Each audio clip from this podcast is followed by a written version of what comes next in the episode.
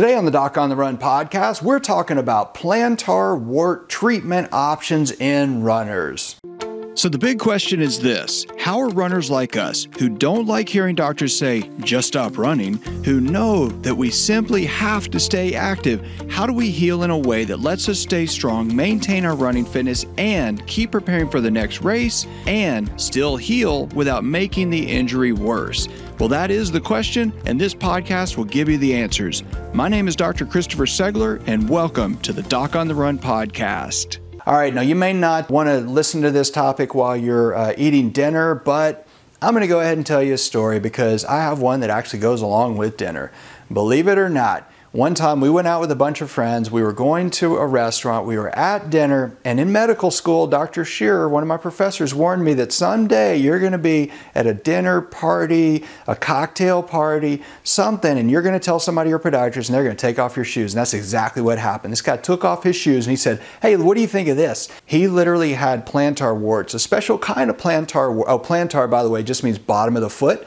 And a wart, well, you know what a wart is. But plantar warts are on the bottom of the foot. They're difficult to treat because they're in thick skin. And he had a thing called mosaic warts. It's where you start getting them all over. In fact, the entire bottoms of both of his feet, the entire surfaces were completely completely covered with mosaic warts. And yes, even though I'm not going to show you a picture, it was disgusting. It was even doubly disgusting because we were at dinner at a restaurant with a bunch of people.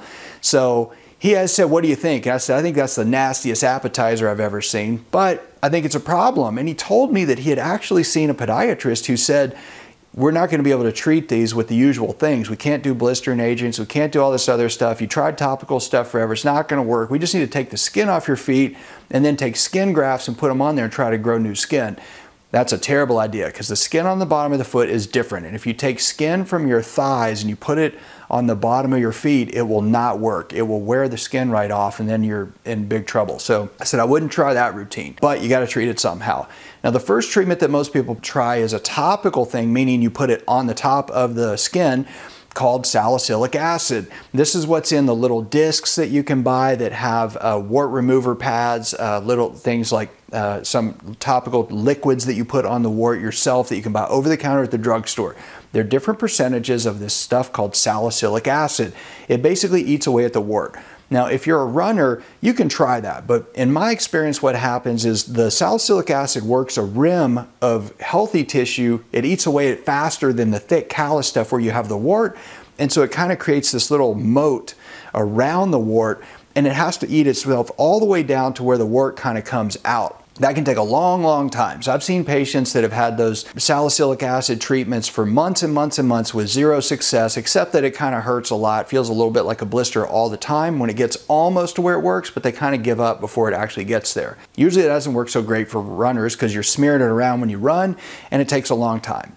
Second thing is duct tape. Believe it or not, yes, I'm, I actually grew up in Tennessee, so you know we kind of use duct tape for everything. We believe it has some medicinal value, maybe some religious benefits too, but duct tape is a really common thing in the South. And duct tape works for a couple of different ways theoretically. One of them is that we think that when you put duct tape on it, since it's waterproof, it's occlusive, and it basically macerates the tissue, makes the tissue so moist that it kind of eats away at that bad, thick skin, a similar way that salicylic acid does. There are also a lot of people are allergic to the adhesives in duct tape, and we think that there may be some kind of thing that happens in terms of your immune system attacking the wart particles in a similar way to some of the other treatments we're going to talk about. So you might have sort of an allergic reaction that works to your benefit and helps to get rid of the viral particles and destroy the wart and get rid of it. But it can work. You have to use it for a long time. That doesn't really hurt so much, but it can be tedious because you have to use it for a long time. Another thing you can do is there's a Candida antigen, which is a thing, a, kind of like a yeast that people are uh, allergic to.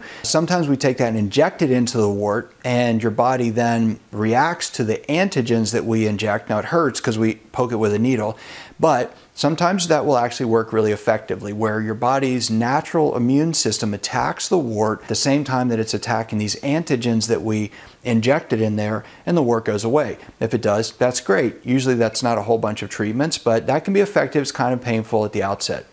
Second one is blistering agents. Now this is actually my favorite. It's not necessarily best for runners, it's my favorite because it's pretty effective. So I have really high success rates with this. There are two kinds. One of them is Canthacure. What we do is we take a scalpel and we scrape off the sort of thick stuff on the top of it, put a little drop on there, cover it with a piece of tape, and it causes a reaction, an actual blister. And this is stuff that's actually in the blistering beetle is what's in the active ingredient of Canthacure.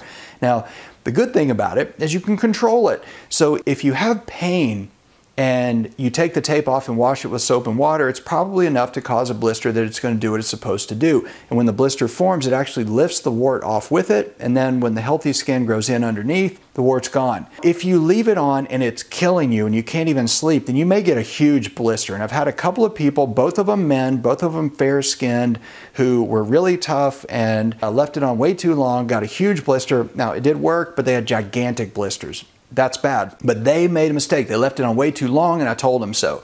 Now there's another blistering agent called bleomycin, which you can inject into the wart, and bleomycin is very, very painful when you inject it. I know a lot of doctors that swear by this, but truthfully, I just don't use it because number one, you can't control it. You, you inject it, that's how much is going in. Whereas if you do Canthacure, when you put it on, it's diffusing in. So if it feels like you've already got enough reaction, you can kind of stop the procedure right then by removing the tape and washing it with soap and water.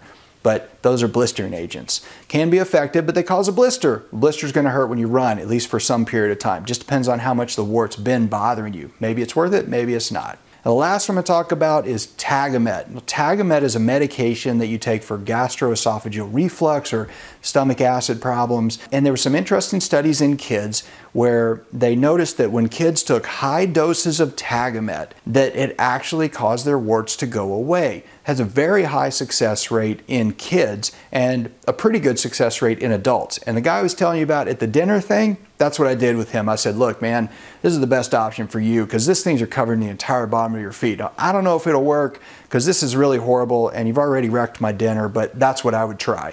And so he did Tagamet. I didn't hear from him for a couple of months. Then when I called him one day, I said, hey, whatever happened? I said, you know, I never heard from you after we uh, had dinner that night. And did you do the Tagamet? What happened? He said, yeah, I did it. He said, I'm a believer. It's gone. Completely cured him. He said, it took a while, but they just started to fade away and gradually they just went away and now they're all gone and I'm cured. And I really appreciate the help. So that might be an option. You could talk to your doctor about it, but you don't want to take it if you have certain conditions. So don't just start taking Tagamet and think that I gave you advice to do that because I'm not telling you to do that. And I'm not telling you what the dosage is you should take either. But it is something you can talk to your doctor about. But that one, actually, if it's not messing up your stomach or anything, you don't have a problem with Tagamet, then it may be the one that actually causes the least amount of disruption of your actual running because it's not causing any irritation of the warts on the bottom of your foot during the process of removal. Now, one quick note about Tagamet that you have to understand is that for this treatment, this is what we call an off-label use. And what does that mean? Well, all of the drugs that were approved by the F D A are tested specifically for certain conditions and they get F D A approval for use for that particular condition. Now, although there are some studies where some pediatricians did some published reports about the use of Tagamet in kids and in adults as well, uh, which you can look up, your doctor might not be even be aware of them. It just depends on whether or not your doctor has used this approach or not. So you have to understand that that's not F D A approved, so it doesn't mean that your doctor cannot do it. Your doctor can prescribe things that are off-label use, but it's not really something that's been studied quite as closely as if you were taking Tagamet for one of these other conditions for which it was originally intended. So with that disclaimer, you can discuss it with your doctor. So those are some of the options to consider for runners. I don't do surgical excision of warts, almost never anymore for lots of reasons. I won't talk about that here, but I think that those are options that you might want to think about if you're a runner and you have plantar warts. So if you like this episode, please like it, please subscribe, and I'll see you in the next training. Listen, no matter where you are in your running injury recovery journey, if you feel stuck, if you're losing your running fitness, if you're confused about what to do next, I created something for you that can really help if you're recovering from an injury and you don't want to get left behind. Take the running injury quiz to figure out exactly what's needed to speed up your running injury recovery right now. It's free. You can go get it at doc on the run dot com slash quiz. So go check it out and I'll see you there.